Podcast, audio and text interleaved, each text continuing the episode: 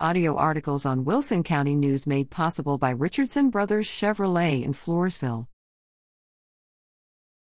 Jaguar Soccer in Action.